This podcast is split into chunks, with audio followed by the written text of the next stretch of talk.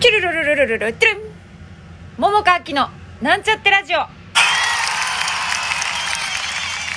おはようございます、桃佳明です。昨日の配信の最後にリクエスト箱にメッセージいただいたって紹介したんですけれども、2行ね、私に聞いてるよっていうのと、私もプルーフ大好きだよっていうのことをねお伝えしてくれたのかと思って、で配信終わってから私返事しないよって言ってはいるんですけど、せっかくいただいたからありがとうございますって感謝をね返信しようと思ったらば、なんと続きがまだあったんです。それに気づいて、今日はそのリクエストにお答えするというテーマでお話ししたいと思います。お名前は書いてないので、飛ばして、ももかさんこんにちは、私もプルーフ大好きです。大好きなのですが、悔しいことに見てから年月が経つとどうしても私の頭は詳細を忘れてしまいます。もしよければ何でもいいのでプルーフの話をもう少しだけ聞かせてください。ありがとうございます。プルーフね、私前ちょびっと喋ったかな、前のリクエストの時にね、1回目と2回目とあって、まず1回目のお話をすると、キャストが中田健志郎さん、酒井宏子さん、東谷エイトで私の4人でやったんですね。でこの時もね、泣いてたね、私ね、泣いてた、もうできなさすぎて。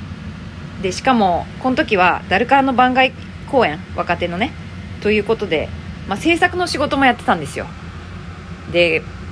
もうキャスやりながらね、制作の仕事もねするなんて、そりゃ大変ですよね。だけど、その後も、ね、劇団では制作しながら出たりとかも、何回もしてんだけれども、でもそんなことはさておきですよ。本当ね、もうできなさすぎた、芝居が、私本当にだからね、もうみんなに助けてもらった。もうこれがすごい思い出だな、本当に。で、1回目のキャスは風刺家電でやって、始まる冒頭のね客入れの時から髪をチョキチョキやって、ハサミチョキチョキしてっていう、でニコニコキャスっていうのをやりましたね、1回目の時はね。であとそうだな、東谷エイトが覚醒した、これね私分かんなかったんです覚醒したのが分かんなかった。何かステップアップしたみたいなんですよ。で谷がね、東谷を見に来いって言って他の劇団員とかに声をかけたぐらい、ね、何かちょっとその役者として一個階段を上ったみたいなんですよ、本番中に。だけど私めっちゃ相手役なのに分かんなかったんですよね。いやもちろんね、やってて今までと全然違ってびっくりしたんですよ。もうすごい、どうしたんだろう、大丈夫か東谷エイトって思ったぐらい、すごくその本番中のあるいつだか忘れたけど、その回がすごく違って、全然で違ったっていうのは分かったけど、でもいいか悪いかとかが全然分かんなかった。もし今の私が今の私の感覚でその時私がいたら、もしかしたら分かるのかな、分かんないのかな、どうだろう、それはよく分かんないけれども、でもとにかくね、違ったのは違ったけども、いいか悪いか分かんないけど、でも結果、いいね一歩前進したっていう、本番中にね。でなかなか見れるもんじゃないっていうこともあって、何かね東谷エイトは覚醒したらしいというのがある種大きな私の記憶の中にあります。あと私ボイストレーニングやってて、その先生が見に来てくれて、今もう絶賛トレーニング中なんですけれども、その先生がね、その当時の私の中の、ある種の課題みたいなものがあって、でそれを、なんとか頑張ったねみたいな感じで言ってねぎらってくれて、終わってから、それが嬉しかったなっていう記憶があります、であとはこれちょっと言っちゃっちゃあれかもしんないけども、もう言うけど、本当にねこの若手公演は他でも同じように、キャスをやったり、みんな春もそうだけど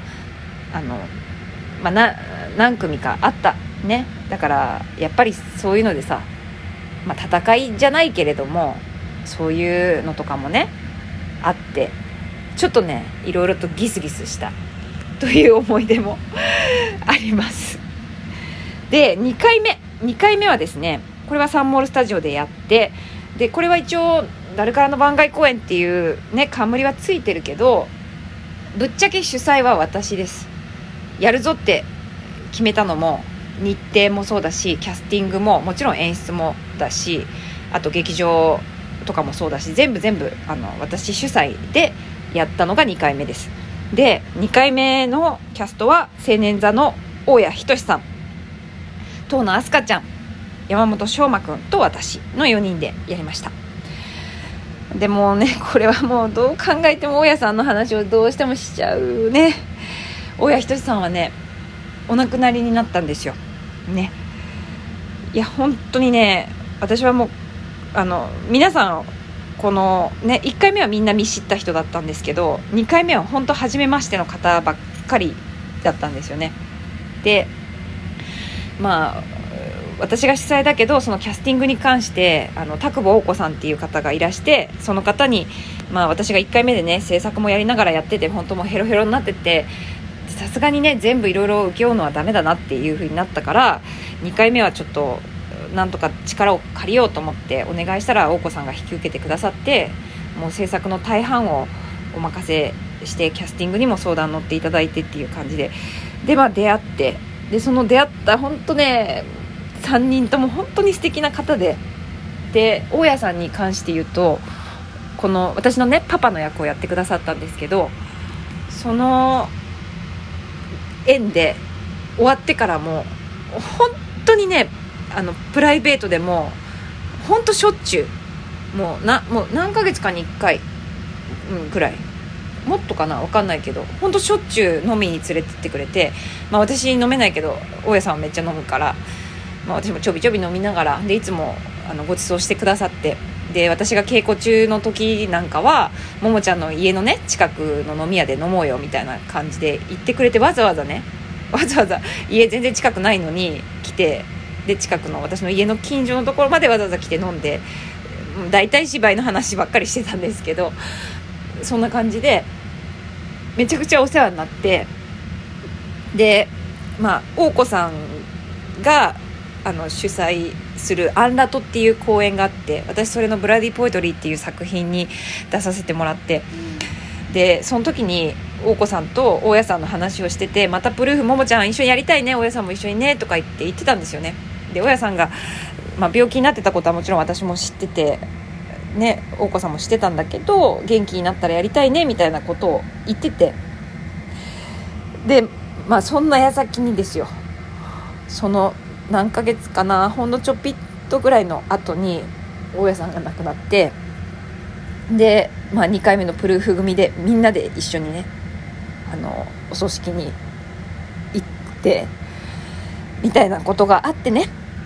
まあなんかねどうしてもそのプルーフの話をすると大谷さんの話がやっぱりどうしたって出てきちゃうから、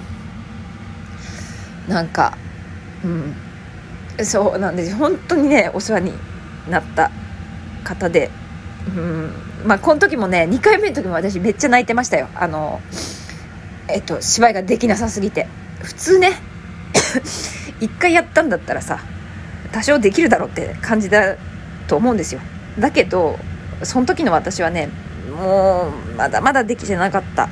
だから聞いてないとかねそういうダメ出しされて、まあ、今でこそね、まあ、今もねまだまだピヨピヨだけど、でももうその時もっとピヨピヨだったから本当にね なんでこれ聞いてるつもりなんだけど何が聞いてないっていうことなのかが分からなかった、その時はね。だからまあそんなんでねみんなにでも励ましてもらったりして、もう2回目もみんなにお世話になったし、そしてしかも関わってねくださっていろいろその裏のお仕事とかしてくださった方とかで、ね、私がね把握しきれなかったっていう後悔がめちゃくちゃあって、ほんとごめんなさいっていう感じなんだけど。で王子さんにもねももちゃんあの時ねなんかすごいめちゃくちゃキリキリしてたよみたいな感じで、なんかももちゃんじゃなかったみたいな感じで言ってて、多分キャスやってたからだねみたいなこと言われたんですよ、後からね。で私全然気づかなかった、その時。なんかそういう役と自分って、まあ、もちろんリンクするっていうか、日常もねリンクしちゃうこともある傾向にあるなとは思ってたけど、でもそんなに変わってるって全く分かってなかった、自分が。だけど後から聞いて、やっぱりなんかこうね神経質になってたりしたみたいだから、どうやらねなんかもう感じ悪かったんだろうね、きっとその時ね。本当に申し訳ない、もう本当に。だからもう本当にね、関わってくれた方への感謝とかもね、なんかちゃんとお伝えできなかったな私と思って、もうめちゃくちゃ後悔と本当ごめんなさいって思ってる今も。でそう、2回目の時は無表情なキャスをやってましたね。うん、そう。まあでもとにかくね、プルーフのこと言うとね、もうキャスティングはもう最高だった。1回目も2回目もほんとみんな優しくてね、なんか力をくれて、もううんできないね私にほんといろいろ力をくれたりとか、稽古終わってからいろいろ話を聞いてくれたりとか。1回目のパパやってくださった中田健志郎さんは本当に未だにお世話になってるけれども、いや本当にねいい座組だったなどっちもと思って、なんか本当自分的にはできなさすぎてしんどかったし悔しかったしっていうのがあるけれども、もう本当それ以上にこう周りで支えてくださってた方にもう。まあ、その時もしてたけど、でももう振り返ってね、自分がいろいろ足りなかったところとかもあるから、感謝がねお伝えできなさすぎたのもあって、なんか本当ありがとうっていう気持ちです。